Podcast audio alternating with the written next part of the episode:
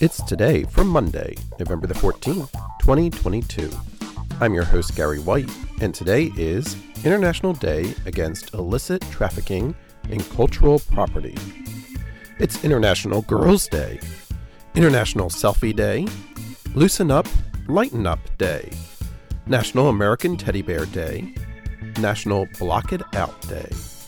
It's National Family PJ Day, National Pickle Day, National Seatbelt Day, National Spicy Guacamole Day.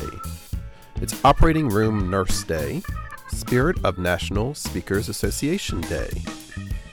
It's World Orphans Day and World Diabetes Day.